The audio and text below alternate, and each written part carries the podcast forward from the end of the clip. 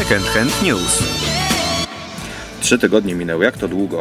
Aż 3? Aż 3, ale no czekać było warto, bo wracamy w nowym roku 2017, program Second Hand News, czyli Adam Liszewski i Piotr Michalczewski.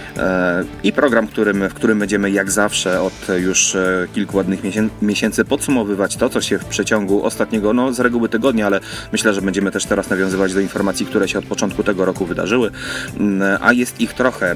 I tematem tygodnia naszego dzisiejszego spotkania będzie pewna noc sylwestrowa, tegoroczna noc sylwestrowa, i wydarzenia w Ełku. Będziemy o tym rozmawiać w kontekście mniej lub bardziej politycznym, natomiast z pewnością powiemy o tym, co się tam wydarzyło. A z informacji krajowych będziemy mówili o fakturach kijowskiego SKOD-u oraz tym, co będzie działo się lub dzieje się w Sejmie nadal, oraz o nowelizacji ustawy o funkcjonowaniu instytutów badawczych. W zagranicy, w naszym kąciku zagranicznym powiemy o pierwszych żołnierzach Franki NATO, którzy już są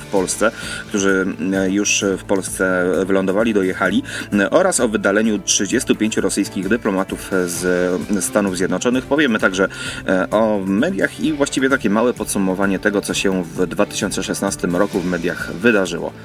I tyle. A teraz temat tygodnia i... Temat tygodnia. No i wspomniana już wcześniej noc sylwestrowa 2016-17 i bar Prince Kebab, w którym wydarzyła się, no co by dużo nie mówić, tragedia, tak, no zginął człowiek. Tak, zginął człowiek, a mianowicie 21-letni Daniel, który... Wszystko zaczęło się od tego, jak ukradł razem z kolegą kolę. Z tego co pamiętam, to była kola, choć prokurator mówi o... Tak, 2 butelki coli. Tak, no i później... Obsługa lokalu zaczęła go gonić z nożem i no niefortunnie bardzo podczas przepychanki najprawdopodobniej został ugodzony 3 razy nożem. Też tutaj między tą kradzieżą, a jakby tym wątkiem z nożem jest jeszcze taka informacja, o której wspomina prokuratura, że doszło między nimi do jakiejś intensywnej wymiany zdań. Prawdopodobnie no po prostu sobie naubliżali. Naubliżali do tego stopnia, że komuś poszły nerwy i no i niestety 21-letni Daniel oberwał nożem. Natomiast oczywiście chłopak zginął. To jest ogromna tragedia.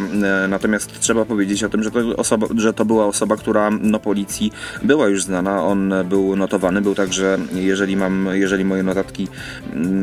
jeżeli moje notatki mnie nie mylą, no to był podejrzany i odpowiadał za groźby karalne i rozbój. Także no to nie była osoba o nieskazitelnym życiorysie. Tak, i może niejako na obronę tych panów z kebabu można powiedzieć, że oni byli przez podobnych Danielowi zastraszani przez bardzo długi czas. To naprawdę była intensywna atmosfera, o czym opowiadał jeden z gości w tym lokalu, który był kilka godzin przed. Widział te wymiany zdań, bardzo rasistowskie, ksenofobiczne.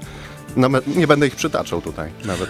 No, obywatel Tunezji, Maroka i Algerii, też taki wątek jest tutaj, że do tej pory mieli nieskazitelną opinię, że byli przez środowisko jakby też właścicieli lokali, którzy otaczali ich lokal, byli chwaleni, że to były miłe osoby, które nie sprawiały żadnych problemów, aczkolwiek to nie jest oczywiście żadna okoliczność łagodząca.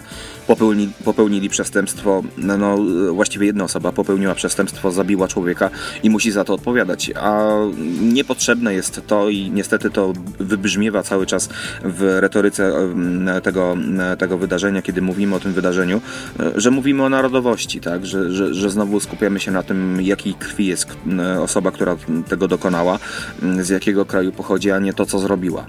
Najgorsze jest to, co działo się dzień później, w Nowy Rok, te zamieszki, gdzie policja praktycznie przez długi czas nie interweniowała, chociaż ostatecznie 20 kilka osób zamknęła.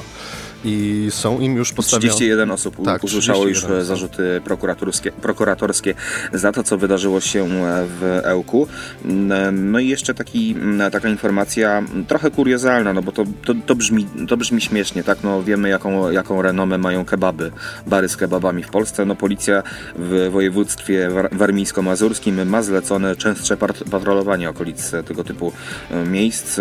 No to rzeczywiście zaczyna być jakieś siedlisko takiego konfliktu, taki, takie, taki punkt zapalny, gdzie dzieje się no, coś niebezpiecznego. Ale też przez kilka dni doszło do podobnych ataków. Między innymi wrzucono butelkę z benzyną do wrocławskiego kebabu, gdzie był Wojciech Tochman. No to już jest naprawdę niebezpieczne. To nie była petarda, która była wrzucona do Prince Kebabu w Ełku, a jednak rzecz, która mogła bardzo zranić osoby, które tam przebywały, ale też obsługę. Natomiast budki typu kebab to jest jedna sprawa, właściwie to jest tylko miejsce, gdzie się to dzieje, a problemem jest to, że Polacy jako społeczeństwo, jako naród ma jakiś problem, nie wiedzieć czemu, z osobami innej narodowości. No, hegemoniczność naszego społeczeństwa pewnie jest jakąś odpowiedzią na to, co się dzieje, natomiast nie jest już tylko to stereotypem, to zaczyna być niepokojące. Myślę, że do takiego wniosku możemy dojść po tych ostatnich wydarzeniach. I na tym też zakończyć. Przejdźmy do informacji z kraju. O fakturach Mateusza Kijowskiego opowiedzmy co nieco. Ja sobie zanotowałem fakturmistrz światła półkodowy. Taki opis tego wydarzenia. No cóż, no, co miesiąc 15 000 z konta Komitetu Obrony Demokracji fakturami przepływało legalnie, chyba legalnie, z tego co wiadomo, no to legalnie, tak? Wszystko w świetle prawa. Przepływało na rzecz spółki MKM Studio, która jest oczywiście własnością Mateusza Kijowskiego oraz jego żony Magdaleny. Tutaj dużo się mówi, że przepływała właśnie na MKM Studio, a nie na bezpośrednie konto Mateusza Kijowskiego, ponieważ na nim ciążą alimenty oraz komornik. Nie no, sprawa jest właściwie oficjalnie czysta, tak? Chodzi tylko o wydźwięk, chodzi o taki pewien niesmak, który po tym wszystkim pozostał i taką no, nieszczerość na Mateusza Kijowskiego, no bo okej, 15 000 miesięcznie na utrzymywanie strony internetowej, no spoko, no wszystko jest legalnie, natomiast no jest pewien niesmak, zwłaszcza, że to była jakaś stara wersja WordPressa i jeśli się nie mylę, dziennikarze, właściwie blogerzy portalu AntyWeb wyliczyli, że taka usługa powinna kosztować kilkaset złotych właściwie, a nie 15 000 miesięcznie. No też pieniądze, które dostawał Mateusz Kijowski, który pobierał właściwie Mateusz Kijowski w konsekwencji szły na rzeczy typu nowy iPhone, markowe ciuchy i tego typu gadżety i akcesoria, więc to wszystko po prostu brzydko pachnie i moim skromnym zdaniem dla Mateusza Kijowskiego skończy się po prostu takim biletem w jedną stronę w polityczny niebyt. Zdecydowanie, tym bardziej, że w kodzie już się zaczynają głosy typu jeden z członków kodu nieprzedstawiony w artykule. Jestem wściekły, było wiadomo, że to wyjdzie. Mógł powiedzieć, słuchajcie, jestem bez pracy, poświęcam czas, muszę jakoś żyć.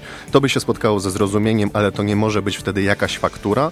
Wypadałoby się umówić na jakąś umowę. No tylko, że Mateusz ma komornika i alimenty na głowie, to o czym mówiłem przed chwilą. Takich głosów jest coraz więcej i też mi się wydaje, że postać Mateusza Kijowskiego w kodzie więcej szkodzi niż pomaga. Też trochę brzydko pachnie sprawa tego typu, że przed Onetem, który opublikował te faktury, 3 inne redakcje dostały tego typu informacje i żadna z nich nie zdecydowała się tego opublikować, tylko dlatego, że no jak donoszą źródła Onetu, było no po prostu bliskie światopoglądowo z Komitetem Obrony Demokracji. To no brzydko świadczy o jakości polskiego dziennikarstwa i myślę, że na tym postawimy kropkę nad tym tematem. Jest jeszcze jeden ważny temat, czyli dzisiejsze właściwie spotkanie, kolejne już drugie spotkanie opozycji z właściwie wszystkich szefów partii w Polsce, Jarosława Kaczyńskiego oraz liderów opozycji, minus Grzegorz Schetyna, który no nie odbiera. Dzwonimy, cały czas w redakcji siedzi nasz dziennikarz, wyzwania do niego, no Grzegorz Schetyna nie odbiera. Może dzisiaj odbierze i spotka się z nimi, chociaż warto powiedzieć, że wczoraj, kiedy doszło do takiego niepełnego spotkania, wszyscy szefowie partii powiedzieli tak. Chociaż z tego, co czytałem, Ryszard Petru był najbardziej niezadowolony z tych ustaleń. Wiesz co, to jest taka gra na pokaz. Protest jest ewidentnie przegrzany, protest opozycji jest ewidentnie przewałkowany, te ustalenia, że trzeba protestować do 11 stycznia, z czego się próbował Grzegorz Schetyna jakoś wymigać, ale mu totalnie nie wyszło. Właściwie to jest kolejny wątek, tragiczna postać Grzegorza Schetyny, tragikomiczna już właściwie, odosobnionego, opuszczonego, no miał być liderem opozycji, został sam, nawet jego własna partia odżegnuje się od tego, co robi.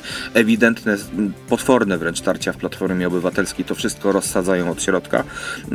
Natomiast no wracając do tego wątku liderów opozycji, no mimo całej byle jakości wizerunku Ryszarda Petru, no to wychodzi na to, że on na razie jest tutaj najskuteczniejszy i że to on realnie rozdaje karty. Chociaż jeśli chodzi o Petru, to trzeba powiedzieć, że on jest nadal niedoświadczonym politykiem. On jest po prostu beniaminkiem.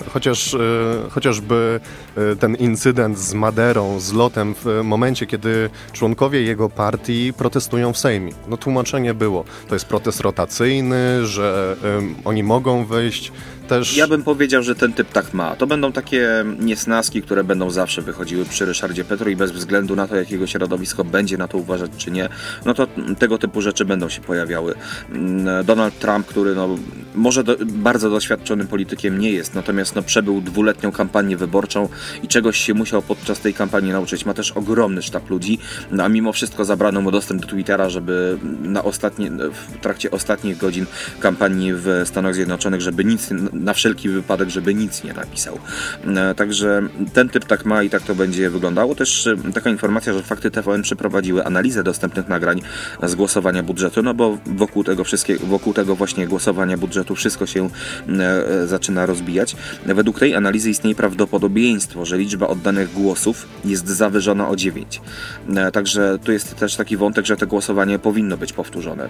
Ale też się mówi o tym, że jeśli przedstawiciele jednej lub dwóch partii, o tym mówił Jarosław Kaczyński, będą chcieli zgłosić ostateczne uchwalenie budżetu do Trybunału Konstytucyjnego, to nie będzie im to w żaden sposób blokowane, mogą to zrobić, chociaż to bardzo zły wydźwięk ma. No to prawda, wypowiedź. Ale nadal pozostaje ten niesmak, że ustawa budżetowa, najważniejsza ustawa w roku, zawsze uchwalana na koniec roku i zawsze była najważniejszą ustawą w każdym roku przeprowadzaną przez parlament, została tak naprawdę uchwalona w niepewności, czy jakby jeżeli jest głosowanie w polskim parlamencie, to ja chcę mieć pewność, ja chcę mieć dowody, że ono zostało przeprowadzone legalnie, że te wyniki, które dostałem do swojej wiadomości, że mam absolutną pewność, że one są prawdziwe co do jednego posła. Tutaj tej pewności nie mamy i to jest największym problemem głosowania nad tegorocznym właściwie budżetem. Jeśli zostanie zgłoszony on do Trybunału Konstytucyjnego, to na pewno do tego wrócimy. Powiem jeszcze jedną rzecz. Bardzo podobała mi się wypowiedź na temat Ryszarda Petru, czy ufają mu w Nowoczesnej, jednego z posłów. On powiedział, że niedługo mamy Święto Trzech Króli i bardzo się cieszymy. To był taki fajny smaczek, nawiązanie. Przejdźmy do następnego tematu. Nowelizacji ustawy o funkcjonowaniu instytutów naukowych, która jest dosyć niepokojąca. Jest niepokojąca ze względu na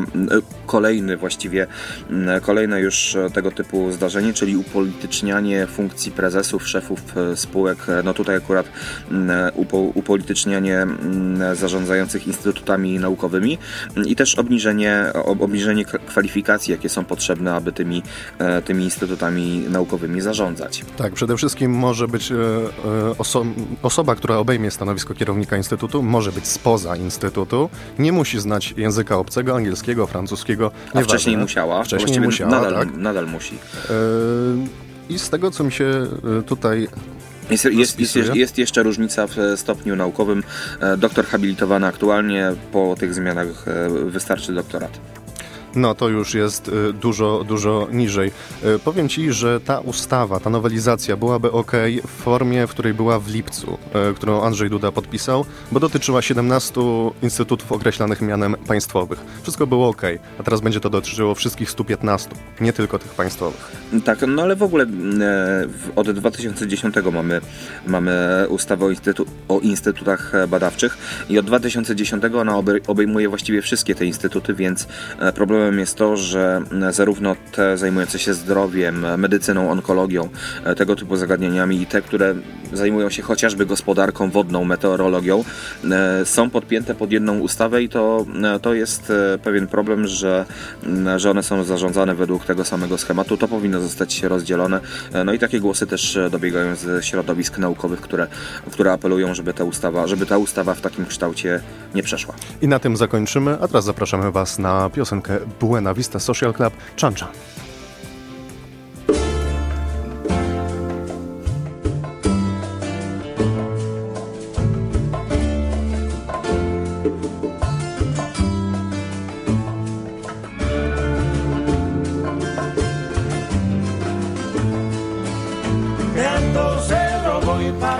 Buena Vista Social Club oczywiście teraz, natomiast my mamy dla Was świeżą porcję informacji z zagranicy. Kącik zagraniczny. A w zagranicy będziemy mówili, tak jak wspominaliśmy na początku, o pierwszych żołnierzach flanki NATO w Polsce, ale nie tylko w Polsce i tutaj podyskutujemy trochę, przynajmniej mam taką nadzieję. No tak, zwłaszcza, że jakby pytanie jest, czy ta flanka nam rzeczywiście pomaga, czy no może nie wojskowo, ale tak dyplomatycznie szkodzi i jest takim punktem zapalnym dla Rosji. No też pytanie, jak Rosja zareaguje, tak, no bo dopiero pierwsi żołnierze NATO pojawiają się w Polsce, amerykańscy żołnierze pojawiają się w Polsce, a także na Litwie, Łotwie i w Estonii. No i pytanie, jaka będzie odpowiedź Rosji, no bo ona musi być. Rosja nie zawsze jakoś militarnie odpowiadali na tego typu rzeczy. Z reguły to są jakieś ćwiczenia na Bałtyku, coś w tym stylu. Natomiast no nie zdziwiłbym się, gdyby to była jakaś ostrzejsza reakcja, a nawet jakaś prowokacja. Na przykład podlatywanie samolotami. W Turcji od czegoś podobnego zaczął się spory konflikt, bo Turcy zestrzelili jeden z rosyjskich samolotów. Ja myślę, że NATO nie poważy się na to, żeby latać samolotami przy Rosji, zdecydowanie nie. Nie, ale to chodzi na odwrót, że Rosjanie podlatywaliby pod samoloty NATO. Natomiast no, z takim założeniem wyciągałem ten wątek. Natomiast natowscy żołnierze mają bardzo silne nerwy.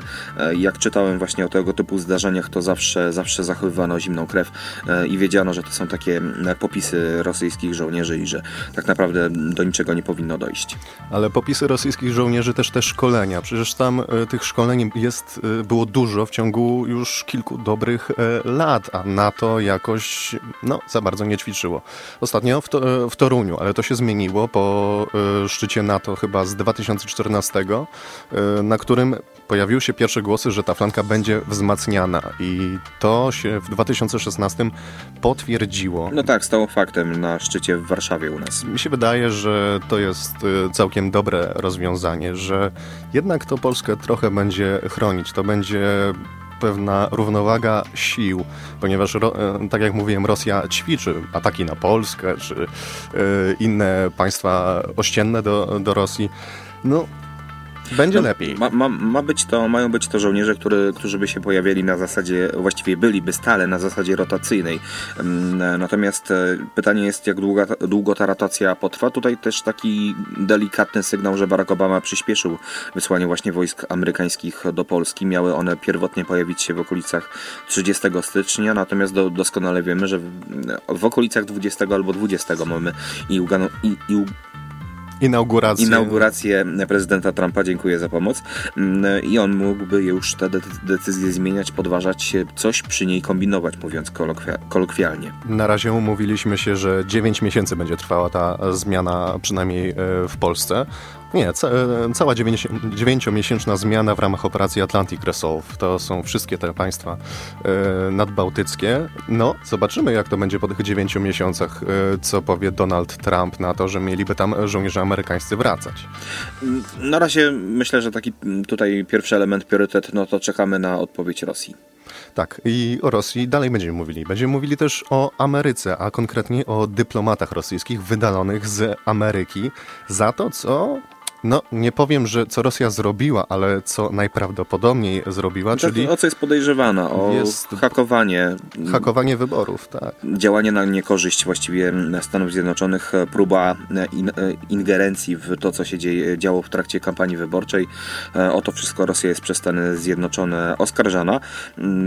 No i w odpowiedzi Barack Obama, tej takiej, nie powiem, że przesadzonej, natomiast zdecydowanie silnej. 35 delegatów rosyjskich musiało opuścić teren Stanów Zjednoczonych w przeciągu 70 godzin. Na 2 budynki zamknięto.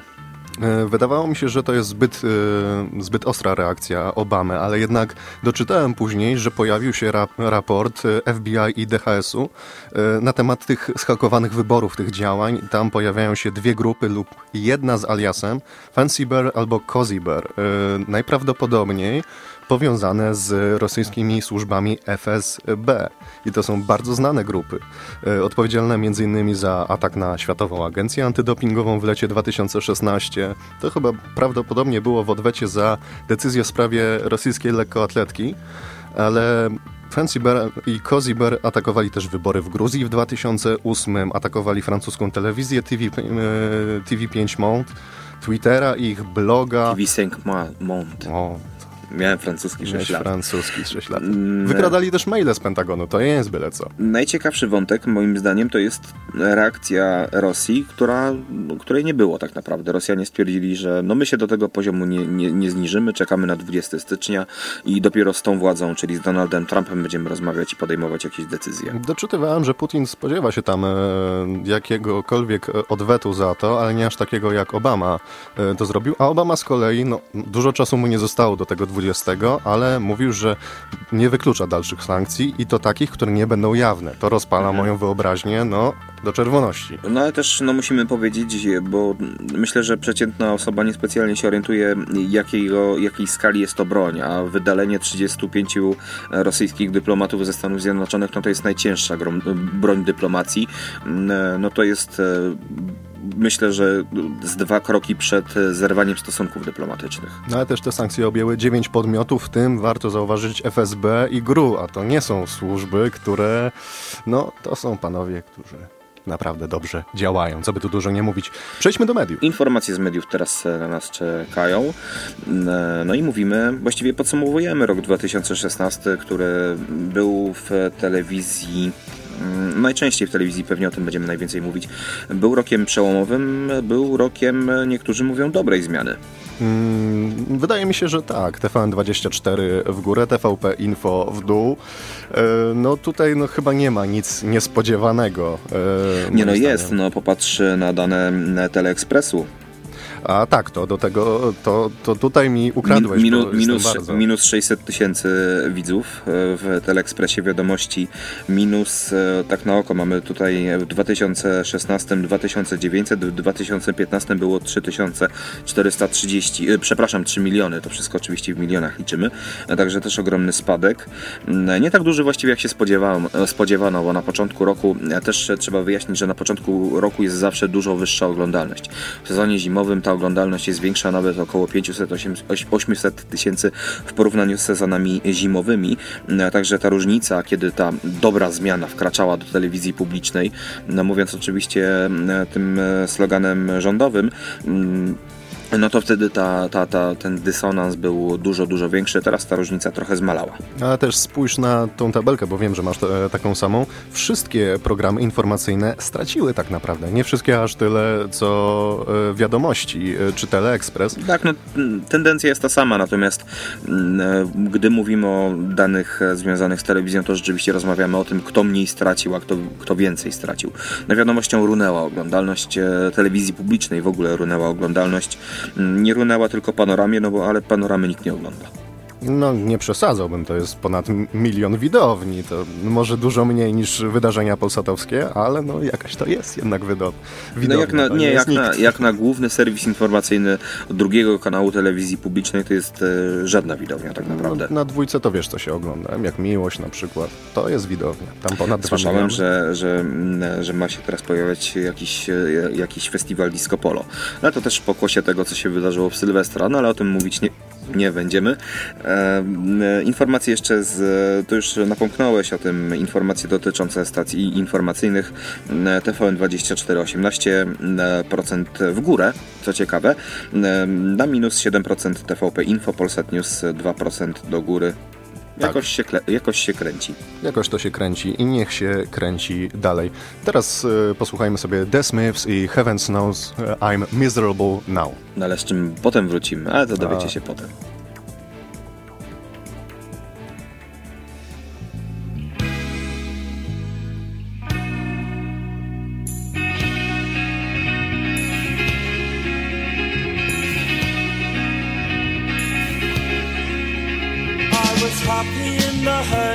A drunken hour, but heaven knows I'm miserable now. Asked of me at the end of the day, Caligula. Jeśli chodzi o kompromitację tygodnia, to powiem wam tylko na początek, że z muzyką nie będziemy się rozstawać. Wysoka Izbo, to co się tu dzieje, to żałosne. Kompromitacja tygodnia. Każdy ma prawo do głupoty. Z tego co pamiętam, Adam, kiedyś dawna się umawialiśmy, że w naszym programie są zawsze dwie piosenki, a dzisiaj są trzy. Co to ma znaczyć? Są trzy piosenki, natomiast ta ostatnia krótka. Z rozmów sferowo-radiowych też mamy takie przykazanie, żeby nie śpiewać na antenie. To się wielokrotnie na przykład w Akademickim Popołudnie pojawiało. My tego robić nie będziemy, natomiast mamy nagranie jakości niesamowitej. No posłuchajmy po prostu, potem to skomentujemy. Nie płacz, kiedy odjadę, sercem będę przy tobie. Nie płacz, kiedy odjadę. A był to nie kto inny jak Joanna Mucha, śpiewająca z mównicy sejmowej podczas protestu. No tak na dobrą sprawę, to się wcale nie dziwię.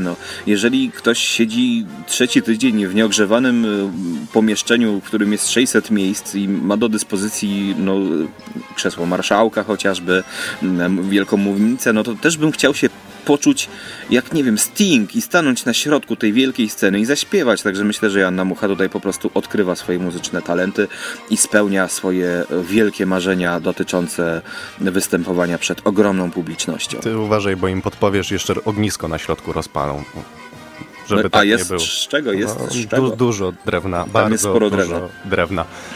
Powoli będziemy kończyć. Powiem wam dwie ciekawostki, które znalazłem, bo Chińczycy chcą stymulować turystykę i wypowiadają wojnę dwóm rzeczom. Toaletom, będzie rewolucja toaletowa, kiedyś kulturowa za mało, i smogowi. I smogowi, tak. To u nas też by się ci Chińczycy przydali. Ale wyobrażasz to sobie? Oni powołali specjalną policję. Wchodzi policja do ciebie do mieszkania. Proszę odłożyć tę butelkę, nie wrzucać jej do pieca. Ręce na piec.